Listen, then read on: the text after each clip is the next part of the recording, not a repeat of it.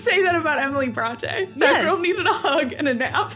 You think Hemingway doesn't need a hug and a nap? I mean, he's doing the forever nap now, but hopefully he's getting hugs in hell down where he is. And that's what we really wanted to talk about today is we think Hemingway's in hell, and this oh, is why. He's totally in hell. If that exists, that is where that man is. And he's loving it. He is challenging the devil to an arm wrestling match every single day. And the devil's like, dude, get out of here. I'm tired of this.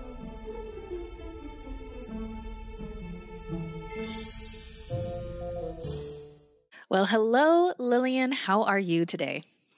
I am doing so good, Piper. Long time no see. Yeah, it's not like we recorded it just last night. Uh, listeners, we're doing it again. We did a weird, we we are on a slightly weird recording schedule because we have holidays and travels coming up. And so we're going to talk about it because we can't not. Absolutely. It's a way to start the episode. So, um, Lillian, so it is November, um, which for Mhm. those within the creative writing community might know is commonly referred to as the National Novel Writing Month or NaNoWriMo. Mhm. Um, this is a time of year when writers are encouraged to use the month of November to attempt to complete a novel. And based on the like website and the organization that kind of oversees a lot of this stuff, um, they go off of like a certain word count, but pretty much any kind of writing project that you complete within that time span counts. Um, I have never been able to do this. Like, I Mm. physically can't write a novel in a month. It's not possible for me. But I have been actively trying to use November to be way more proactive with my creative writing. So I'm really excited on that note to know that Yeah. we get to talk about writing that you and I have done, especially around a topic that we love. Hmm And my experience writing, I also love the idea of NaNoWriMo. I have a very romantic idea of me as someone who would do writing. Um, and then you like look at the the number of things that I've published, one Jane Eyre fan fiction from my podcast. And, and suddenly it's so much it's so much less realistic. You have a short story as well, That it's not on the internet. I got No. nervous and didn't put it out there. but you still wrote it and shared it with people. So that's still a story completed. with person with Piper, but it does count. Yes. I have I have a lot of creative writing that I do and then not finish and not share with people, which is sort of like my main jam. But I do really enjoy it. I know I always think of you as like a let's go to a coffee shop and just write for a couple hours and enjoy ourselves and it's just a blast. And Yay. um yeah and so that's why when we were talking about jane eyre fan fiction back in may which we did have to go dig up what episode that was we both wrote our own jane eyre fan fictions and we have talked about talking about them for the podcast since then Mhm. um, and we're finally getting around to it We are. So that's what we're doing here today, guys. We're going to be essentially interviewing each other. It's like an author on author interview about Yep. the stories that we wrote and the fun that we had, like diving into trying to write as these characters or about these characters. Um, before we dive into that, though, I real quick have to say, I think you just gave us the perfect setup, Lillian, of talking about how you haven't published your work. You are Emily Bronte, and I am Charlotte, being like, come on, let's do it. Let's publish these stories. So you'll know that when you die and everyone reads your amazing writing, you'll become America's next greatest author. Yeah i Yeah. listen as a teen did i imagine that that was true absolutely do I reread things that I wrote as a teen and go, that girl needed a hug and a nap, not to be an author? hey, that I think can be said about every great writer ever.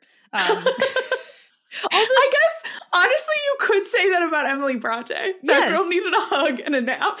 You think Hemingway doesn't need a hug and a nap? I mean, he's doing the forever nap now, but hopefully he's getting hugs in hell down where he is.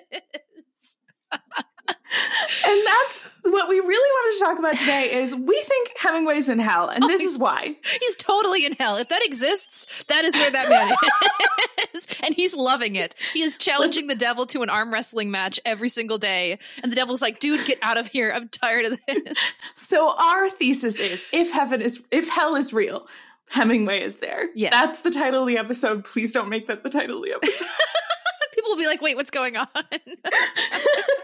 They've taken a hard turn for no reason. Oh my goodness. Oh, okay, God. so Lillian, we're going to start with your story um, because Mhm. you wrote a, your fan fiction takes place um, in the context of Jane Eyre, and mine takes place after the end of the story. So we figured it'd be best to kind of address this chronologically. But as your first ever fan fiction, I am so curious to know what was kind of your process when you were approaching this challenge to say, okay, I'm going to write about Jane Eyre. What scene do I want to tackle? What characters do I want to dive into? What were you thinking about when you were doing that?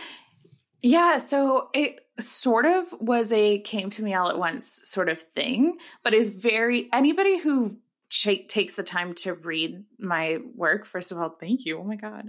Um, but you're gonna see that like it is a product of this podcast. Like it's uh, it's very much we were reading fan fictions for the podcast. I was having that moment of like, well, what if I did write something? Like, what would I even write about? And the scene that I chose to write about is uh, Rochester and Jane's meeting. And the reason that I chose to write about that was because we have talked about the idea of it being a motorcycle, not a horse, Mhm. in um, multiple times if it was modern.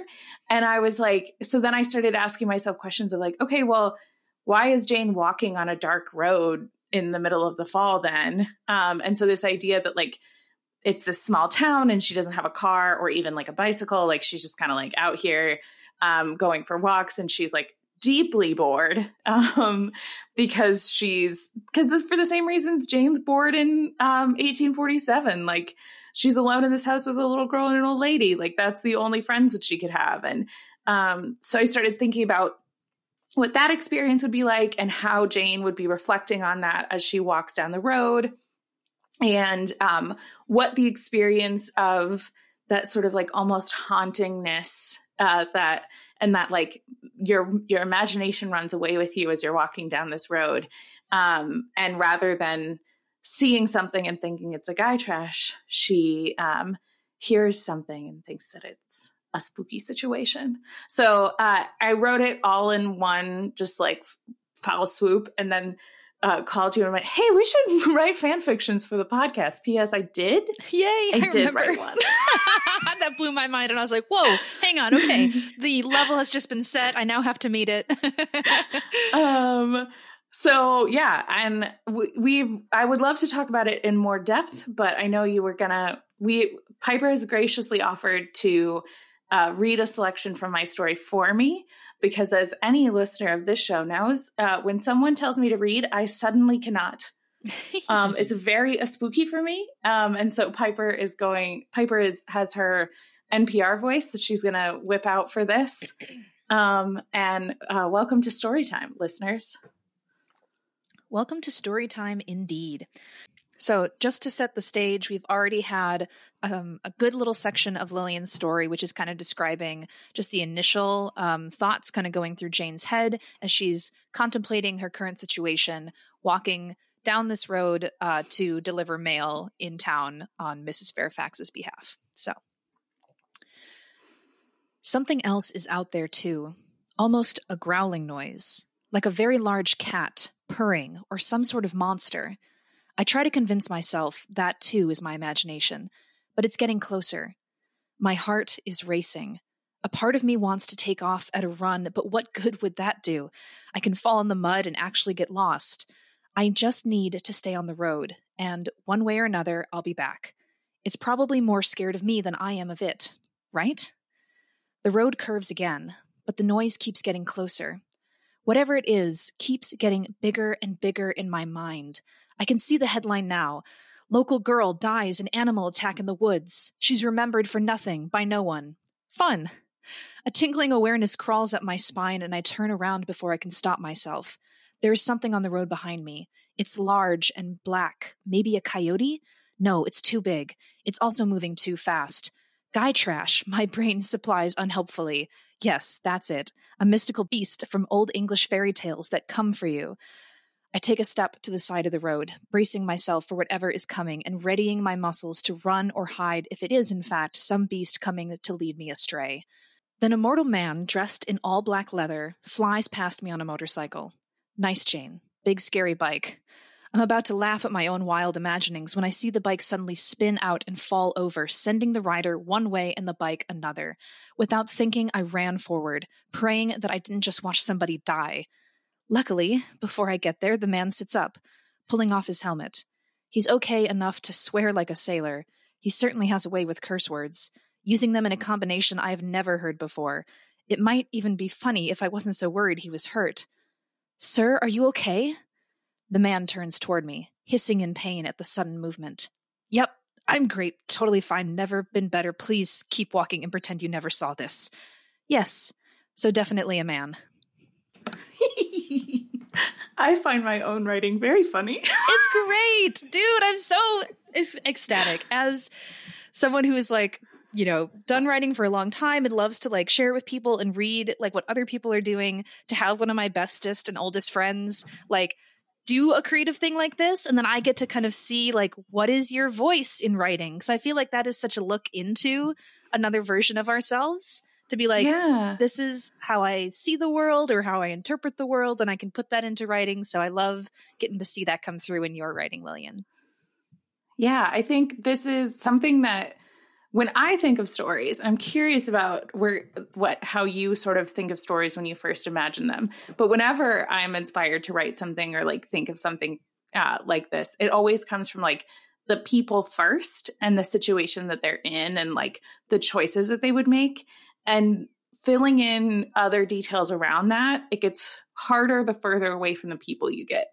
So mm-hmm. like the hardest part for me in writing this was establishing the physical space and mm-hmm. like describing because it's that scene it's the nature and the space around her is like so critical and like being able to like feel that kind of like creepy magical moment of the fog is the critical part and writing that was like that was the hardest part for me because that's not the the dialogue between them and kind of the back and forth that they have and um, Jane's internal monologue about Rochester. That's the most fun. Like that was the part that like I was ready for. Awesome. But I'm curious when you write things, not to talk about you instead of me, but when you write things, what kind of the nugget of start comes for you? Um, so I think for me, a lot of times, at least when I'm doing fan fiction, um, I like to often think of scenarios. Um, because mm. normally my approach to fan fiction is almost always I have like a romantic pairing that I want to have more content of. So yeah. I try to tell a story for them. Um, and I think a lot of the ways that I get ideas for different scenes or different stories is I'm like, how fun would it be if they found themselves in this situation? Or what yeah. would they do like if this problem occurred, kind of a thing. So I tend to work from scenario first. Um, mm. And I am someone who, if once you guys read my story, which we'll have both of these on the website, um, mine, I love describing settings um, mm-hmm. and like mm-hmm. building that kind of uh, to like set the scene, sort of. So yeah. that is one of my favorite things. I think I write dialogue pretty all right, um, but it's something that definitely slows me down the most. So mm. I think it's mm. interesting we have this kind of vice versa because yeah. I will love to like, you know, describe I, I am writing a titanic fan fiction right now. And i just spent like five paragraphs describing the gardens surrounding this estate because it's also a metaphor for the main character's like inner psyche. And i just Cute. i'm like having so much fun with that. Um but then i get to the dialogue stuff and i kind of have to pause because i'm like okay like i know how this sounds in my head. How does this actually sound out loud? Things like that. So. Yeah. Where like for me i just see we've talked about this before that like the way that I picture Jane Eyre and honestly most stories in my head is has a very similar feeling to me of like the way the National Theater did Jane Eyre, mm-hmm. where it's like the setting is stripped away, it's the vibe. like mm-hmm. and so I really just see the people and the way the people are interacting. And that's the same thing. Like I could kind of see a road, I could see the idea of this bike, but like it really was about like how would Rochester and Jane speak to each other now? What would Jane be thinking about Rochester? In these moments um, if it was modern day like um, and it just i think that's where that's where the inspiration came from i also had way way more fun than i thought i would have sneaking in little other jane eyre like bits and like putting the guy trash in there specifically of like why would Jane think a motorcycle is a Gytrash? yeah, right. and and then what would she think to herself about like if a 19 year old girl now was walking down the street and thought there was a Gytrash. What would she what would she think to herself? And i think that idea of like cool good night for sure that's a Gytrash uh-huh. Jeez. unhelpful you crazy.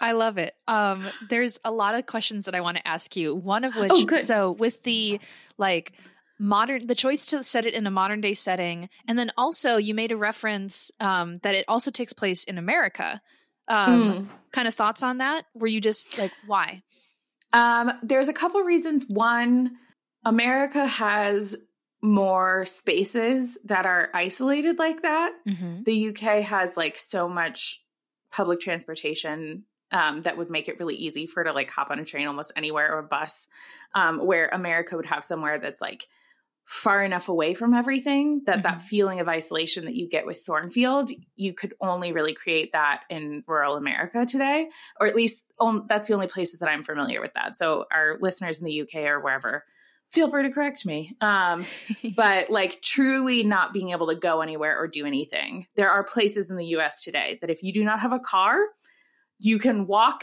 two hours to town to mail a mm-hmm. letter, and that's the only thing you can do.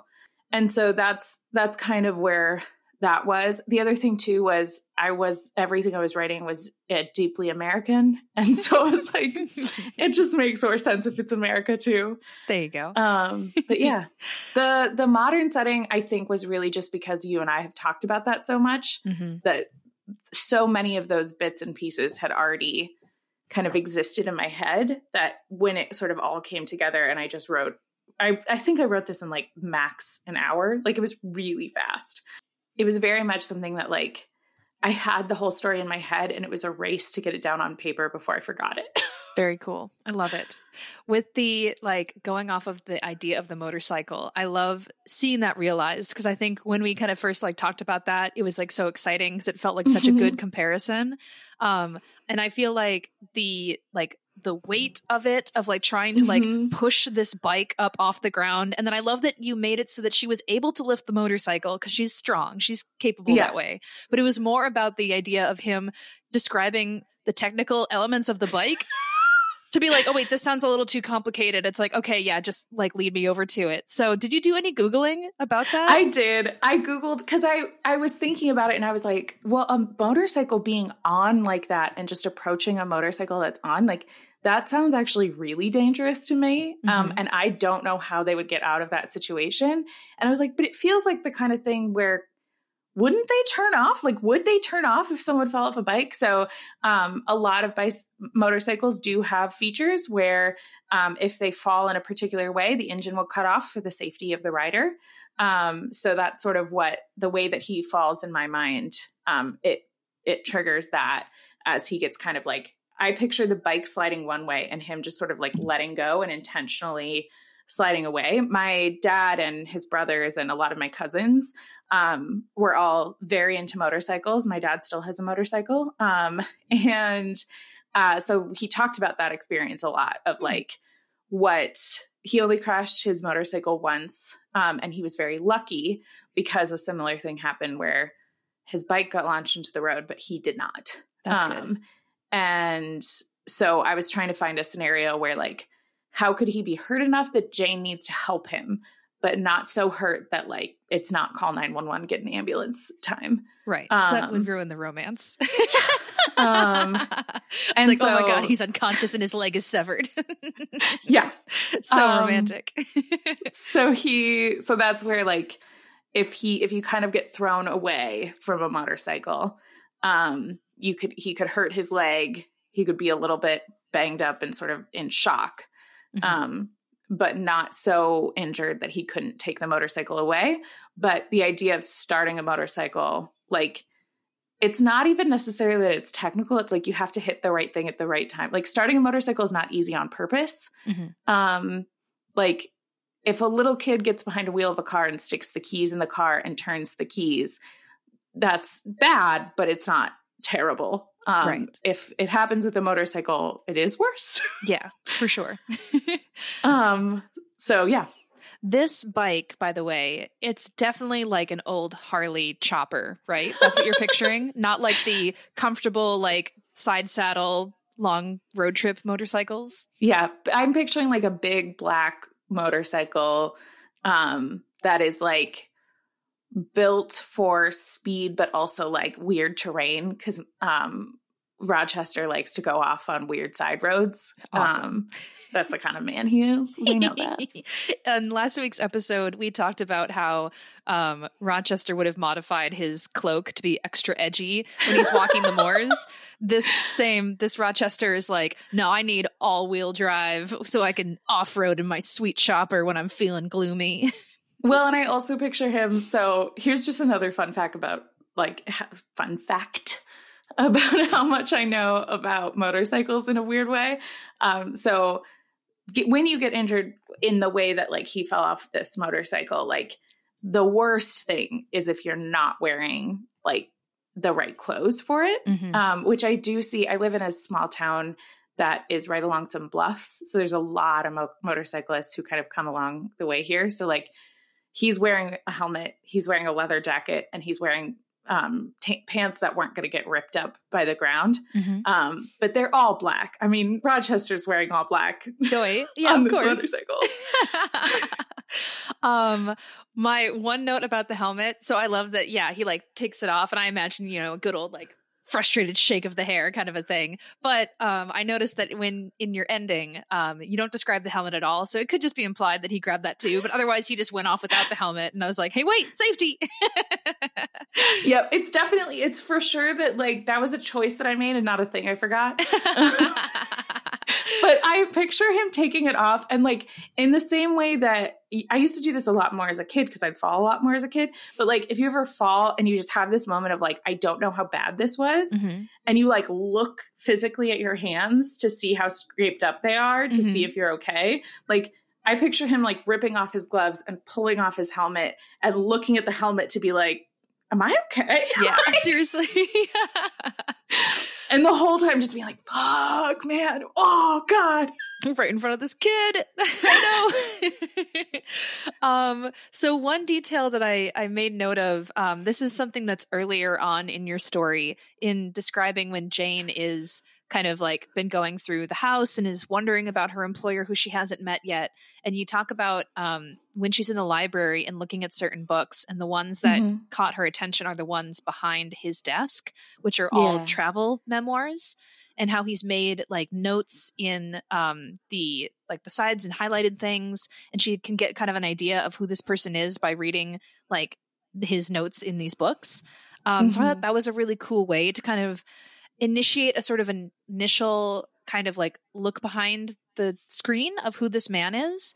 Um, mm-hmm. And I also thought it was very interesting. And I was like, this is a very bold Jane move because I feel like it's almost like diaries that she's found. And she's like, no, I'm just going to keep reading them.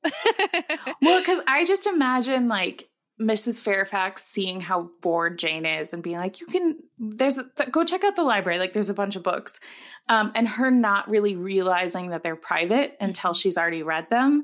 And then that way that you can kind of get sucked in. Like, if you've ever had, I think everyone at some point has had a moment where they're doing something really innocent, like borrowing somebody's computer or like checking on somebody's phone, and it's like open to text or something, and you accidentally sort of skim them and then you like close them and move on or like whatever. Mm-hmm. But there's certain things that are like a little too interesting to move on. So you didn't mean to read someone's texts, mm-hmm. but you are reading them now. like, like my po- I didn't mean to do this, mm-hmm. but um the first thing in your text was uh so and so can go F themselves. And I needed to know what that was about. it makes me think of how in the um it's two, the 2006 one, right? Uh, with um, Ruth mm-hmm. uh, when Wilson. Yes, when she is kind of also has a similar exploring scene, mm-hmm. and it's when they're like really trying to give him this sort of naturalist background, and she's getting mm-hmm. a sense of that by looking at his all the things in his library. So I liked that detail. Yeah, and I like I one of the things that I really loved about that moment right before Jane meets Rochester in the book and in a lot of the adaptations is Jane's desire for something else. and something more mm-hmm. and her wanting you know as we've all talked about with like the best adaptation to journey on yes um, and kind of what what that would how that would manifest and how rochester would be a key to that for her yeah I like that a lot. And mm-hmm. you can imagine that once they do start talking and bonding, that they're just a couple of travel nerds. Um, yeah. Just watching Anthony Bourdain and like planning their next trip. exactly. That's Cute. exactly like that, like being home and cozy. Cause that that's one of the things that I think I picture Rochester and Jane having a lot of similarities with, where they're both like relatively introverted people. Like Rochester and be that extrovert in big groups, but he would rather be sitting by the fire just talking to Jane. Mm-hmm. Um, and so I picture them having that like dual interest of like, they want adventure, they want to go experience other things and do other things, but they also really do enjoy kind of sitting at home and yeah. being cozy. And uh, so travel books and um, and the idea of being interested in like history and stuff too, like that's part of what I found interesting about Rochester's commentary, ro- modern Rochester's commentary on past Rochester mm-hmm. types. Mm-hmm. I found that idea really interesting of like, what would a Rochester now think about the type of character, uh, the type of person he would have been totally. in the 1840s? I love it. No, it's super fun. Um, did you have any particular like actors in mind when you were picturing this, or do you have your own kind of amalgamation of like what you think these modern day people look like? Um, sort of amalgamations. Like they're both pretty generic looking in my mind. Mm-hmm. Um, uh, a white woman with brown hair, not too dissimilar to myself. um, and uh, then a white man with I do imagine him with a little scruff, nice. like that that beard where you like don't quite shave it. Mm-hmm. Um, uh, and then I I do picture sh- not short hair, but like nice clean cut is how I picture his hair. Cool. Um, I used to yeah, to, and then in all black leather. awesome. I love it. Um, I think it's it's uh, five o'clock shadow. Mm, um, yeah, it's not quite. It's slightly more than a five o'clock shadow, is what I picture him with. So I know. I feel like that's kind of like the the terminology. I would always just like say a random time. So I'd be like, yeah, twelve o'clock, five o'clock, two o'clock shadow, and Sam's like, what the hell are you talking about? And I'm like, I don't know. Is it different at different lengths at different times? But anyway, I love the idea of you saying to Sam, "Your beard's really three p.m. right now."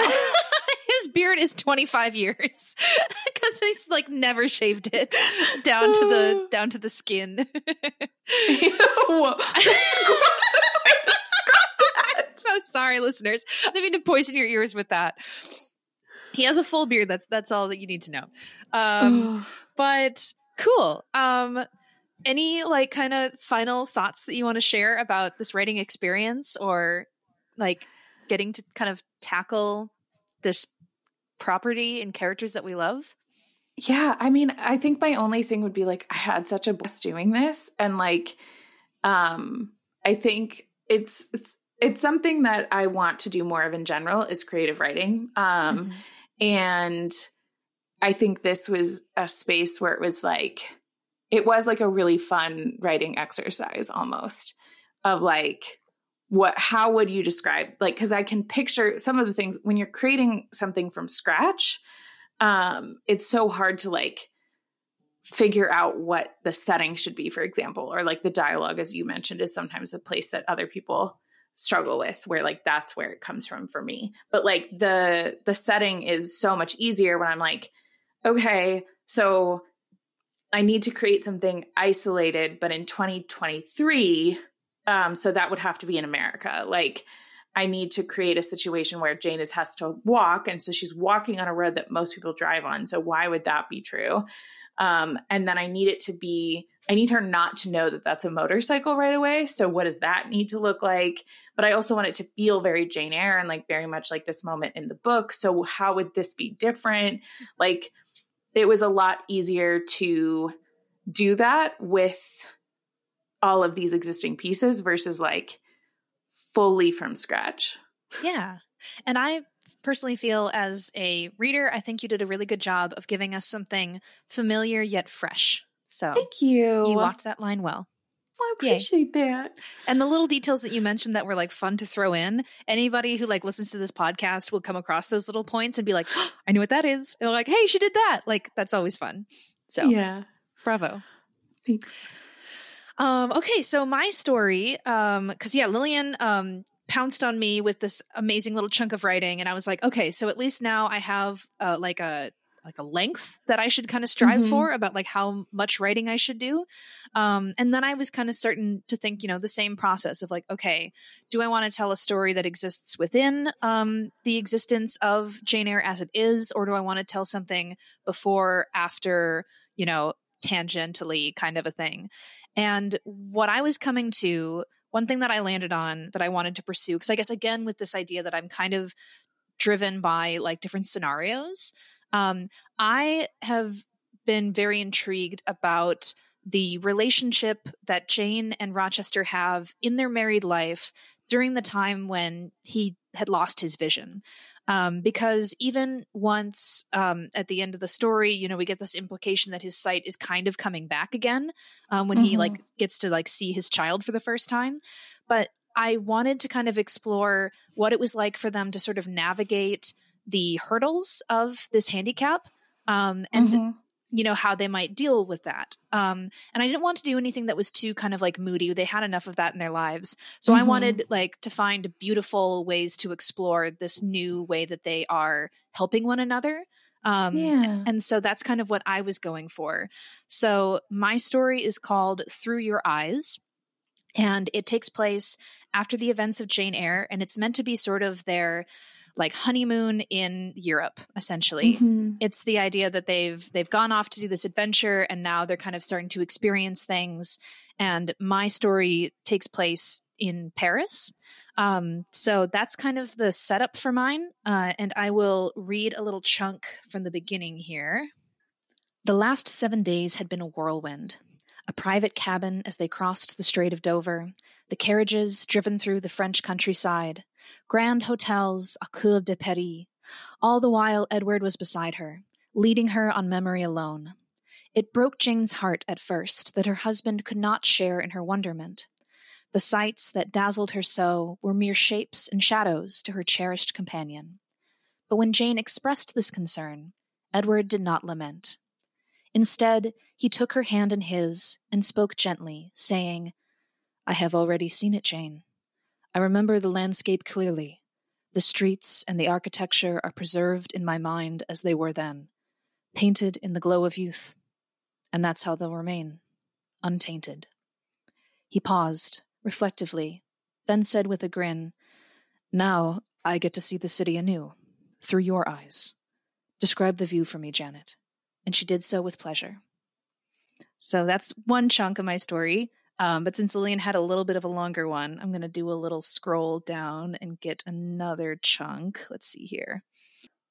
Okay, so kind of give you a taste of kind of what I talked about, how I really like to kind of set the setting and kind of describe scenes and such. Um, I'll read this next little chunk, which is the kind of idea of the climax of this little story is that Edward wants to show Jane um, a painting that he saw once when he was here long ago and it meant a lot to him and because she is an artist and he knows she would appreciate it he surprises her by like taking her to this art studio to go and see it and meet the the painter. And it's kind of about how they get to bond over that experience of um, enjoying this piece of art. So on the top floor of the building, in a room made almost entirely of glass, Jane stepped into a space that had long called to her from subconscious dreaming. It was an artist's workshop, crowned with canvases, easels, sculptures, and every imaginable tool and pigment you could think of. Her little hands tightened around Edward's arm, causing him to smile as he placed a loving kiss upon her forehead. Welcome to the workshop of Monsieur Baudin, a master painter and someone I was privileged to know in youth. His voice was quiet as his words brushed past her ear, adding to the thrill. And I could, I don't know, there's a whole bunch of like dialogue and stuff I could go into, but that just gets more silly to do because the character I'm picturing for that is this kind of eccentric old artist man. so anyway, there you guys go. there's a chunk from mine. That's so I had such a blast reading yours, and it was so deeply Piper to me. Like there were so Mhm. many reflections of Piper in this to me and it's so I'm so excited to talk to you about all of them. But like um I, you talked a bit about kind of why you were thinking of this time and this window of like between them falling back in love and um or not falling back in love but being able to be in love together again Mhm. um, and him getting his sight back. Um, but I think it's an interesting, you touched on this a little bit, but it's an interesting thing to take something um, that could be so dark, like the rest of the story, and choose to make it this just like deeply happy epilogue. Um, and how did you sort of approach? I'm curious about how you approached Rochester's mood and attitude um, about taking Jane to Paris um, and how you made that happy, like how you pictured that in your head. Ooh, awesome question. Um, so I liked the idea because when like before they're married, like both times, um, Mhm. and then it seems like around that they're always kind of talking about going away together. And I think it's something that we talked about in your story of this thing that I think really connect co- really connects them is their kind of love for seeing the world and kind of escaping um, familiar Yeah. places. So although I feel like you know at first in his blindness, I'm sure it would take a lot of encouragement to get Rochester to want to like let alone leave that little house because I think he's kind of embarrassed of you know how he might be perceived um, outside of this kind of safe little community that he's built up in this new home. Um, but I feel like Jane could do it because she's strong willed and he would want to please her. So if she's like, You promised me that you would take me to see the world, so let's do it. And he would be like, Okay, for you, anything, sure, let's go. Um, and I think even though maybe inside he has this kind of feeling of like either both nervousness or kind of um, like low self esteem, definitely of him being like, I kind of hate that I now have to go to these beautiful places and be seen as like less of a man than maybe I was when I was there the Mm. first time. He is a very proud person. And so I think something that he does is he does his best to just kind of try to navigate the world without letting anyone know that he's inhibited or feeling these feelings of like not being 100% confident in his environment.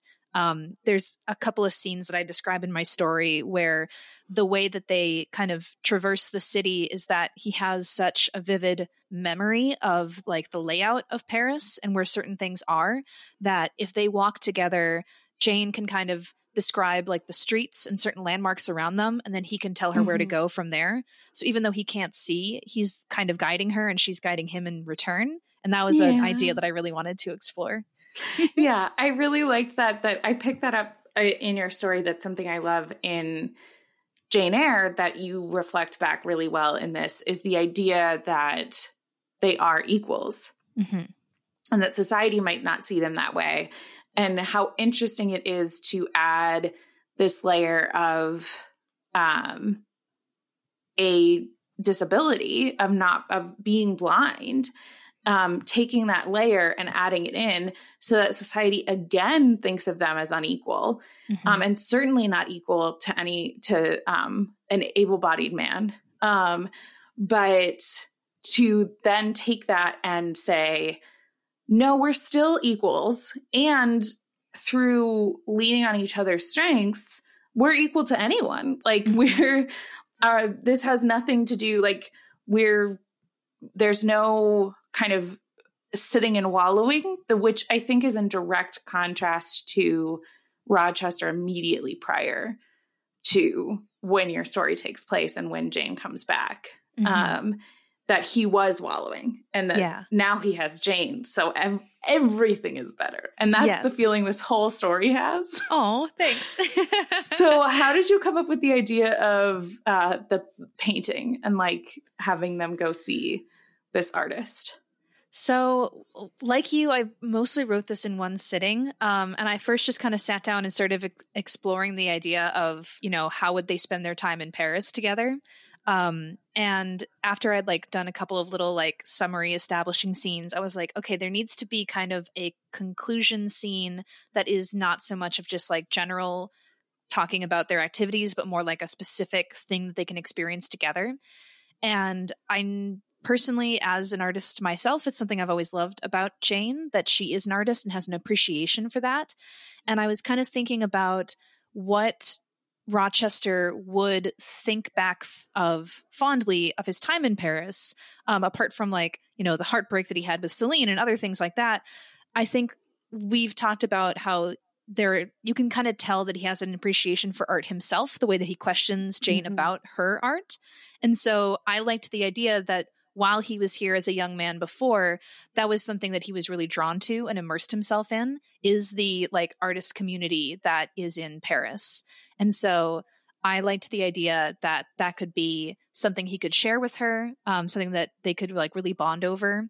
And the scene itself, I think, just kind of took shape. I was thinking honestly i got a lot of inspiration from uh, i think it's the movie ever after the way that um, in that film it's like a retelling of cinderella and i think michelangelo is like the yeah. the famous artist who's kind of the side character in it who spends a lot of time with um, ella and the prince and stuff like that and so that's kind of like what i was embodying for this artist of being this kind of like eccentric fun old man who can yeah. kind of like break the tension and like bring levity and clarity to certain things to these two so um i liked the idea that there was like this painting that rochester saw once and pursued the artist because he wanted to buy it but the guy was so insistent that he wouldn't sell it to him so but through the time that he spent trying to convince him they became good friends um, mm. so they have this relationship and yeah, then when I got to the picture itself, it's one of those things where I'm like, well, I can't describe the perfect painting, so I'm going to make it vague, and then people can fill in their imaginations for what they think it might be. Um, but it was just kind of again the through your eyes kind of thing of saying, yeah. Just, I remember what the painting looked like, but at, even at different stages of my life, I took something different from it. So tell me what you see now, and I'll see it as you do. Well, and I think it's so interesting too, because as you said, like travel and art were two of the big places that Rochester and Jane were so connected and it's something that like I hadn't thought of until you put the story together of like well what would that look like with Rochester having not being able to see would they still enjoy travel? Would they be able to still enjoy art? Like would Jane stop painting or, or at least stop talking to him about it because she doesn't want him to feel bad that he can't see it? And for instead Rochester to be the one not only continuing to encourage her to enjoy art, but like introducing her to the art world that he's had the privilege of being able to engage in. Um, and being, it's one of the like great things when in the relationships that I really love is you celebrate each other's wins and you celebrate even the things that like it does it it is harder for him to enjoy art but mm-hmm. he still enjoys it because he enjoys her love of that. Yes absolutely. And i think that's something like we've talked about how he's um like a gift giver. He's a provider. And so i think most of their like married lives would pretty much just be at least in my happy fantasy of it it's rochester just like trying to give jane gifts or experiences that will make her happy mm-hmm. so i just wanted like to kind of sit in that moment and for yeah. them. I also had a lot of fun like earlier in the in the little story they kind of des- I describe a scene where like the second week in Paris they're recognized by like an old friend of his um mm-hmm. and the person is like horrified by the story that they heard like through rumors and then also is like fascinated by like his quote unquote like grotesque like injuries. And so he's like, he's like, oh my God, like I have to like take you around and show you off and all this other stuff. And so there's a while when like Jane and Rochester like can't escape this guy and yeah. like the social groups that he's pulling them into. And I have this little scene where they're like at a party and Jane is overwhelmed and she's like, I don't know how to mingle with these people. They keep breaking all the customary rules and I'm so overwhelmed and she like notices how composed Rochester seems to be and thinks back on like that act that he put on um, mm. um, when the Ingrams were over. And then like there's a moment when they have a, a, brief moment together and he leans over and he's like, For the love of God, get me out of here. like I don't want to be here anymore. And she's like, Oh my God, me neither. And they like escape the party. That's so good. The little introverts. They yeah, just don't wanna. Exactly. They like each other and they don't really like anybody else. it's so cute. um, but yeah, I think it's uh is there anything else kind of with where you left them off or kind of how did you do research on Paris? You also used a lot of French in this. Yeah, I didn't really. So I, I use Google Translate um, for cool. like words in Paris in uh, French because um, I feel I figured both. I mean, Jane obviously can speak it. It's also implied that Rochester can as well. So mm-hmm. I have both of them speaking French, um, and there's a couple of lines of just random people who wouldn't address them in English. So I just translated it over to French. Um, but I wanted that for just it felt a bit more authentic. Um, although the grammar is only as good as what Google Translate gives me. So apologies if anyone who's a French speaker reads this and they're like, "You googled this," and I'm like, "Yeah, I did." but are like the streets and stuff that you described? Are those just made up imaginary Piper streets, or are those real Paris streets? Those are made up imaginary Piper streets. I, I was it. I took so many like little like tidbits of inspiration from other media that I love. So like I was picturing um in the marvelous Miss Maisel when her mm, mom runs away yeah. to Paris. I was picturing like that kind of like little artist like community that she goes to live in and yeah. Um the name that I chose for this painter, uh I've been watching The Gilded Age and they have a French chef who turns out to be actually a man from Arkansas who's pretending to be a French chef, but his name is Monsieur Baudin and so that's what the name I chose for this guy because I was like, "Oh, that so works." Piper's fake Frenchman is a fake Frenchman from a TV yeah. show she watched. exactly. oh, that's so, so little things like that. But yeah, yeah. Um, where do you picture Adele during this story, Piper? Well, she's definitely not with them because they definitely want to have as much sex as possible. Um, they can't have their adoptive daughter running around. Um, so I think she is hanging out uh, back home with Miss Fairfax and um, nice. uh, all those other people. And Pilot, obviously. Yeah, she and the dog are having a little adventure. Yeah. Mm-hmm. Um, did you uh, did you have other scenarios that you considered writing for this um, that you dismissed?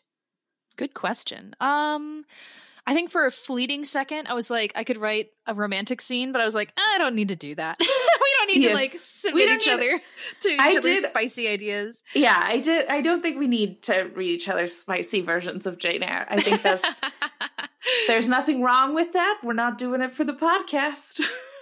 Nah, because then we couldn't read those aloud. I'd be giggling yeah. too much. Um, we yeah, Piper and I start talking about sex and we both immediately get giggly, and yes. that's because we're adults. We're uh-huh. almost thirty, guys. Yeah. So that means that you still giggle about sex. Oh, I totally do. It's still funny. Yeah. People get naked and put their bits together. They do put that's their bits hilarious. together. They're bumping uglies.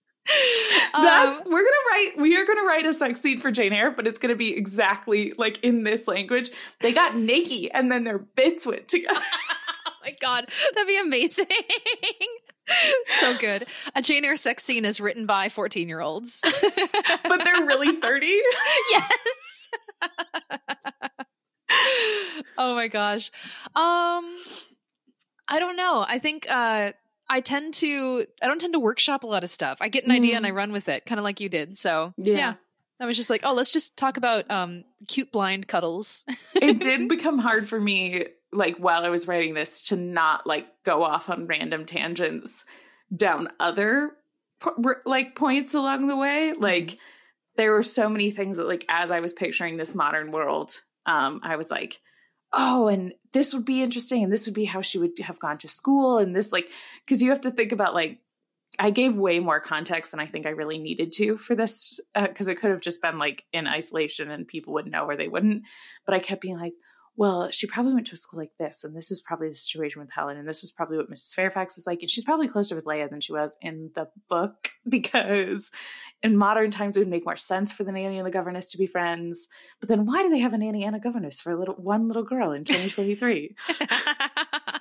Because she's a handful, Lillian. um, I think you should use those ideas and keep writing. You should extend your story. Oh, I, our listeners would have to tell me they were going to read it because I'm not writing it just for me. Yeah. Well, there's the other internet. things I'm writing just for me. oh, there we go. awesome. Um, this was so fun to go back and reread these because we originally mm-hmm. read them back when we did our original fan fiction episode. So it was fun to go back to get immersed in these scenes again. Um, and it was just a blast. So yeah, these stories are on the Eyrebuds website. Um, I also uploaded mine to my fanfiction page. Um, I am Olivia018, I think. Hang on, I'll double check that. Um, but you guys can go and read them. Tell us what you think. Um, oh, I'm Olivia028 on fanfiction.net if you want to read all of my stories. Um, uh, but if you go on our website and look at my story, I did spend what is arguably way too much time making the cover image for mine. Mm, but it is um, lovely. So well worth you. the look. And she picked like the perfect random French Parisian painting set for mine. So yeah. well done. um, but yeah, we want to hear your guys' thoughts. And as mm-hmm. always, um, you know, sometimes you guys send us fan fictions you think we should read. So that's always fun. Um, always looking for more stuff to snuggle up to and have the story continue for these characters that we love. So send us your fan fiction, send us your thoughts on ours, eyrebuds at gmail.com and at eyrebuds on all social platforms. Um, and next week, we did not talk about this off air because I did do a forget. Um, but next week is a, another palate cleanser episode. Um, Piper and I have talked about doing this either as a, um, potentially doing it the way we normally do it, where we actually ask people what they want to watch. But I kind of want to just skip it because it's our last one and it's our Christmas one. Hmm. And I really want to watch the George C. Scott Christmas Carol. Let's do it then. We're going to watch the George C. Scott Christmas Carol. So Yay. next week, um, uh, it'll be December when you guys are listening to this. Um, it'll be our last palate cleanser that we're doing uh, before the end of the podcast. Um, and uh, we we want to talk about the Christmas Carol, and we want to watch George C. Scott do it. I am um, very excited to see him in other things because the only other thing that I know him from, actually, I know him from two other things. He is in um uh oh, it's called um How I Learned to Stop Worrying and Love the Bomb. Um Doctor Strangelove an incredible, yeah. incredible satirical movie that you everyone should see if you haven't already. Um, he's in Doctor Strangelove, and then he also voices um, McLeach, the villain from Rescuers Down Under. and then like when you look now that I know that when you look at the character, I'm like, okay, this is definitely like his design is inspired by George C. Scott. It kind of looks so like him. So um, I know him from Patton because my dad made us watch a lot of military movies as a child. Nice. Yeah. He's like, stand by this cannon, watch these films. it is your obligation as my daughter. and I did it because I'm a good daughter. Yay. Um all right. Yeah, you can tell us tell us all of your thoughts. I think we said did we give our email and socials? Sure did. Great. Then we're done. We did it. I would rate yours a 10 out of 10. Perfect, perfect story. Oh, I rate yours a 10 out of 10 too. I'm oh my 10 God. out of 10 quills for We're totally, we're totally unbiased and Cute. we're rating each other's stories. Cute. um, if you're doing quills, then I'm going to do a paintbrush for yours. Oh, nice. I love it. Awesome. Cute. We did it. We're cute and adorable. Um, Yay. Bye, guys. Happy Jane Eyre reading and watching. See you later. Bye.